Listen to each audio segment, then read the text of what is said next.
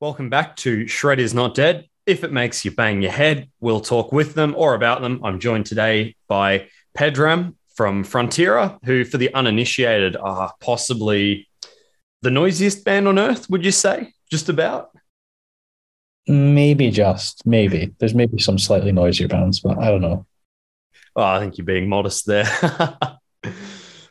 um, I was going to give a little bit more of a, uh, a lead in to what Frontierer about. Um, but I might put you on the spot and uh, give that to you because I couldn't come up with a description. I mean, you've just got to go and listen to them if you're listening to them to us talk now and you don't know what they're about. Probably a thousand parakeets going ah for 45 minutes live. So if you're interested in seeing something like that live in some way, shape, or form, then definitely come to our shows in a couple of weeks' time uh, for sure. Well, we got lots of parakeets and galahs over here that do that stuff all the time. So really, the Australian audiences should be ready for you. Yeah, they're, they're absolutely primed for it. So yeah, come come to any of our Aussie shows, and that's exactly what you'll see. But wearing kilts because we're mostly Scottish, most of us. oh, so on that topic, how often do you get the bagpipes question? You know, being a noise band from Scotland. Never. You're the first person. Oh, nobody's oh, really? Ever, nobody's ever said. Nobody's ever said. Oh, have you ever thought about incorporating bagpipes into a song? Like I don't know. Like nobody's ever said it. Like I don't know. It just never came up. Look, I, I was debating whether or not to bring up that joke. Um, you know, I can't help myself in the end. Uh, but I guess since it's so ridiculous, maybe that's why. Uh... so this will be your first time out to Australia with the band. Um, how do you approach coming somewhere new, especially a band like yourself that maybe has, shall we say, a, a cult following? Um, is it difficult to dip your toes in? Do you know what to expect in terms of uh, if you're going to sell really well, or you know what goes into it? Everything's come from like Bandcamp and online. So you know all of our sales, any stats that we've had for territories has come from whatever platform we put our music on for streaming or for you know our sales or whatnot. But with this opportunity, you know, Greg came forward to us, uh, Greg at United Front, he came forward to us and he asked us about it, and everything's just kind of snowballed moved on from there. So it's part partly from offers coming to us organically, and then partly from, you know, working with and establishing rapport with people who a lot of the time we don't know, at least at first, that we grow create relationships with after the first show, um, or through our agents. So we have uh, agents now in in Europe. Um, and we're speaking to somebody in North America. So, you know, they're able to find us these opportunities and allow us to come and do things. But Oz was very much, you know, Greg reaching out and then us having to fish out whether or not this was real and legit, and then you know doing the paperwork and everything with him, doing the rounds, and then making it happen, you know? Yeah, very nice. Um, I mean, we do goes without saying that everything's a bit well, a bit fucked at the moment because of COVID, of course. And at the best of times, I think it's hard for bands to come out to Australia. Um, you guys are known for having a pretty intense stage show that goes along with the music being so chaotic. Um, drummer drives a lot of the uh, the production elements from behind the kit, if I'm not mistaken. Um, are you happy so far with the plans in terms of the stage production and what you're able to bring over here or what you're able to source here? Yeah, I mean, um, it's been there's been a few challenges. We have we had budget to bring over our um, sound engineer and our um, kind of f- photographer, kind of slash video guy, Nick. He's he's great. So we we brought we've got sound and we've got some some someone to kind of capture all behind the lens. But uh, where the lighting's concerned, I think that's probably been the biggest challenge. Um, trying to get the the lighting consistent across all the shows. We're still kind of working on a few a few things here or there for for that. But regardless, like you know, you just have to go out and do 100% and just smash it regardless of whether you know whatever tools you've got at your disposal you just make the most of it and and let the fans have a really good time and enjoy enjoy the show. So that's exactly what we're going to do. That's our intentions when we come out. It's going to be great.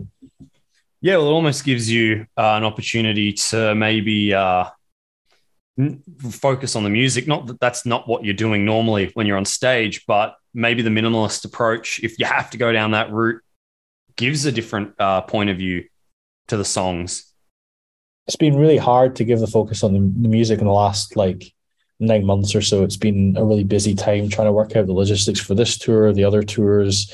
We have a new drummer in now as well. So, you know, we've got a new drummer. We had to kind of get him up to speed. Um, so, you know, the music, new music has kind of taken the back seat, but I'm ready to get back into that uh, after Oz. It'll be you know, it'll be time for me to get get stuck in again. So, um, yeah, there's been a lot of planning, a lot of logistics and stuff that's taken up time, but we're getting better at delegating things. We're getting better at bringing new people on board, and that's what we'll hopefully do in the long term to allow us to get back to being creative. Um, I do all the writing and recording and, and mixing and stuff, and Chad just does the vocals. So the onus is more on me there to get the finger out and do stuff when I feel like it. But I only ever do stuff when I feel like I'm ready to to to write or record or whatnot. So the the time feels like it's coming soon, and I'm looking forward to it. Yeah, well, and that's um that's it, isn't it? No one really wants to listen to something that sounds like it's been forced, right?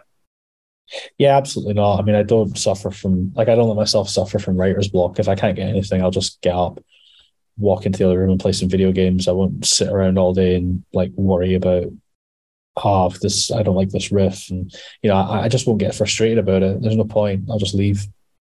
Yeah, gotcha. So what have you been playing lately? What have I been playing lately in terms of games and stuff? Yeah, yep. If you got writer's block and you uh, go up and turn the console on, what's uh, what's spinning at the moment? Fucking nothing because I haven't been writing and I've not had time for video games either. So I've been done. I've been playing a bit of Overcooked with my girlfriend, and before that, we were playing Stray, which is the uh, the cat game where you're a cat and you have to like escape the underworld.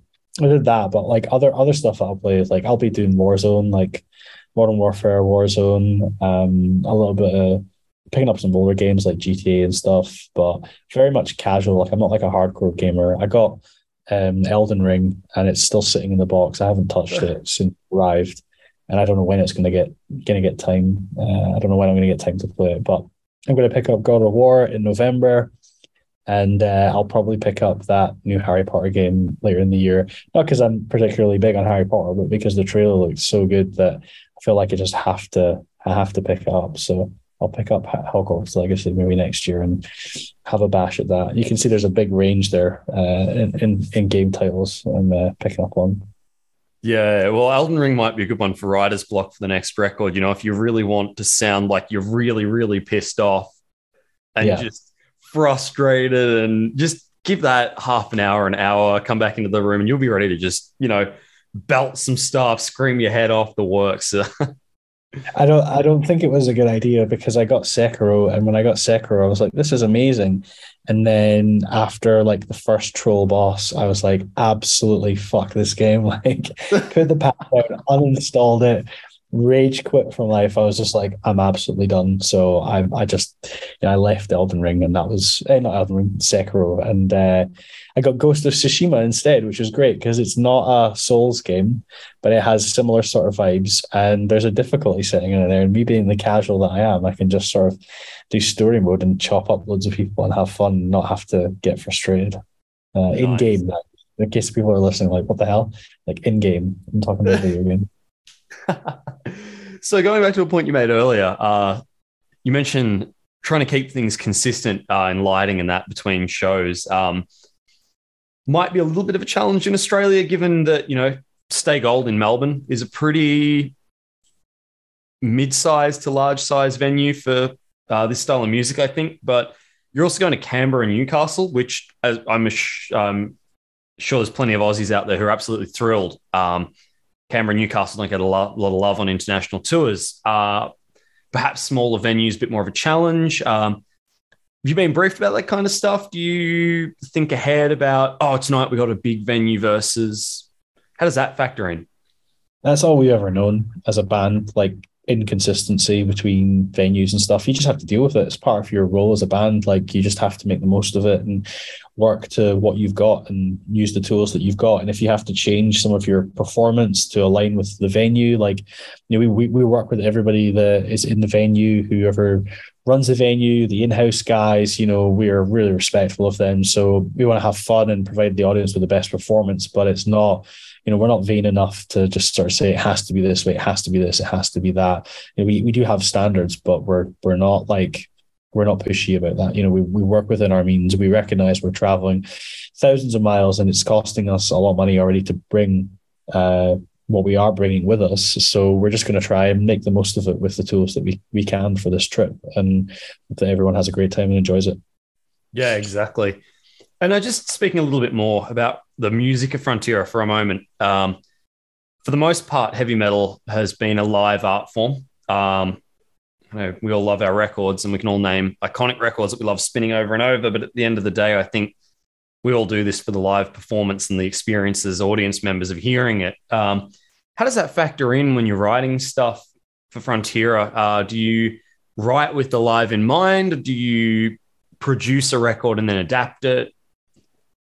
Um, so on this last album, Unoxidized, I, I thought a bit more about the the live side of things for sure. I definitely did, but not in a way that kind of dilutes what I'm trying to get across in terms of sound ideas and song ideas and stuff. So yeah, I mean, it was it was an important point to to consider, but I just kind of you know at the end of the day, have fun with it. If I've got an idea that I want to write, I'm I'm not caring about the live stuff. Like this this band wasn't meant to be a live band when it first started. It was just meant to be fun. And I have to remind myself of that, you know, every time. It's like it was just meant to be fun. So whether it's playable not or live, like not every song will always be played live, you know, and, and some I think artists maybe need to obviously realize that whether they think about it or not. Like sometimes you'll just never play a song live ever in your in your lifetime as a band like it'll just be a record only thing sometimes fans long for that and that can be good at creating anticipation um, but yeah, I mean, it's it's all up to you at the end of the day. It's up to you what songs you put in the set list, and we don't put any pressure on ourselves there. Does that make sense? That makes perfect sense. And again, inconsistency is a huge part of that, right? Um, no two people are going to have the same audio equipment at home to experience the record the same way. Just in the same way that someone who goes and sees you, maybe at a, a venue in the UK, in Europe, won't have the same experience as someone who goes to the Newcastle show. Um, still the same song, but the uh, the experience is different, right? Yeah, yeah, exactly. Um, we don't try to recreate the CD or the you know the the experience of the audio and recording um, to live. Like they're two separate entities. So, from a fan's perspective, you're getting a different experience, but you're getting you're getting the songs, but you're getting them in a different way, in a different setting. So, you know, if you were looking at it as someone who's paying for something and you're thinking, am I getting my money's worth? Well, you're you're getting two things. You're getting the record and then you're getting something a bit different live that's not just a regurgitation played to a click for 45 minutes. You know, it's it's real. Uh, any mistakes or mistakes are real. You know, it's it's just fun. You know. Yeah, and I think it really goes underappreciated the difference between uh, what you actually hear, even with the 5.1 channel surround at home, and what you hear at a venue, particularly in the more extreme genres where there's a kit in the room, there's amps in the room, there's a PA blending it where it can, but you don't get that when you're sitting in your lounge, even if you've got your home theater cranked up. You don't, yeah, you, you don't. It's a different, it's a different experience, and that's what we try to create for people. It's like there's consistency, and we try to make it as consistency, as consistent as possible but we are not like to the nth degree anal about what sound sample like reverb backing track we had at 10 seconds to 20 seconds on track five. You know what i mean? Like it's we try to recreate things as as faithfully to the originals on the audio and the the record as possible but you know one beat might be off here or there or one part might be played slightly differently than it was on the record and that's just how we do it. Yeah. Okay. Uh, so, how would you describe the heavy metal scene in Scotland at the moment? It's not particularly, uh, maybe not in, at least here in Australia, not particularly known for its heavy metal. Uh, are there any hidden gems you recommend, or any uh, any classics that people have to visit?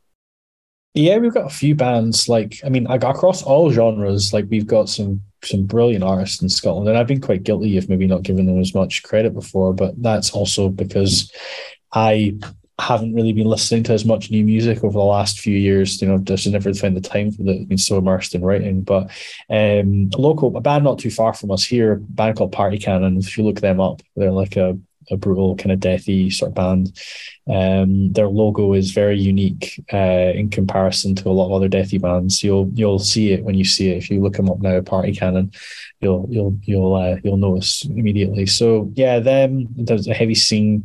Uh, we've had uh, Man Must Die. They've been around for many years. Death death metal. Um, they've toured with like Machine Head and stuff before, so they're on the west coast of Scotland. And uh, then from like a local level, I've got friends who play in a band called Tiberius. They're really good guys. They've been friends of mine for years. Kind of prog metal though, not really heavy, heavy sort of stuff. More kind of uh, more kind of proggy between the buried and me, protest the hero kind of thing. So, yeah, there's there's a lot of um, a lot of variation in Scotland. There's a lot of different things going on in different areas, and when it comes to electronic artists, we've had some you know some amazing artists come out of this country from like Boards of Canada the kind of more occult sort of end um, to Calvin Harris, like renowned worldwide DJ. Like, you know, his album Ready for the Weekend is incredible. Um, considering like what he did with it and where he came from and everything, it's like it's remarkable. So Scotland does does have a lot, I think, to offer. It's just uh, I don't know if it's necessarily always well publicized or in the public eye. So um, yeah, hopefully that answers your question. Well, thanks for pointing a few of those out. I hope uh, people can go away and have a listen to those and immerse themselves in it. Uh, Boards of Canada in particular is a really interesting one. I think first time I sort of sat down and deliberately listened to them, I found myself going, "Oh, this one's from that horror movie." Uh, and I know this one from from that thriller, and oh, this one was on a documentary about black metal I watched, and they're just oh, such a ubiquitous group that have such a a spread throughout pop culture uh, that people won't even won't even really realize that they know as much of them as they do know. The incredible group. Yeah, yeah, um, very very cool, and also from I think pretty sure they're from Edinburgh as well. So like my home city, which is awesome. Um, I didn't even know where where they were from until a few years ago. I didn't even know they were from Scotland until a few years ago. So yeah, uh, totally hear you there on the sort of like oh, I've heard this before. Where is it from? Oh, this track, this movie, this sound score. It's uh, it's pretty great. I mean, Mogwai again, another Scottish band. Um, I don't think they like being called like post rock or whatever, but the sort of ambient, uh, lighter rock side of things, like they're huge band from Scotland as well, and they've been around for many years. Um, so another one worth checking out. Very true. Uh, well, it's time for us, Pedram. Um, thank you very much. Are there any passing thoughts you want to leave us with? Any comments just come to a show in Oz in the next couple of weeks. Bring your mates, get your mates to bring their mates. We'll fling our limbs about, have fun in all the sweat boxes, and play some heavy riffs, and it will be a good old time. So come and welcome some uh, some angry Scots and a an American, and uh, we'll have a great time together. Looking forward to it. Sounds like a party to me, mate. Let's do it. I'm Jordan, and you've been listening to Shred is Not Dead. If you're intrigued and want to come check out Frontierer's tour at the end of next October, tickets are on sale now. Go suss them out on the internet. I'll be joined next week by one of the truly great and intriguing vocalists in Australian heavy metal and prog, Jim Gray of Caligula's Horse. Come tune in and listen to what he has to say next week. See you then.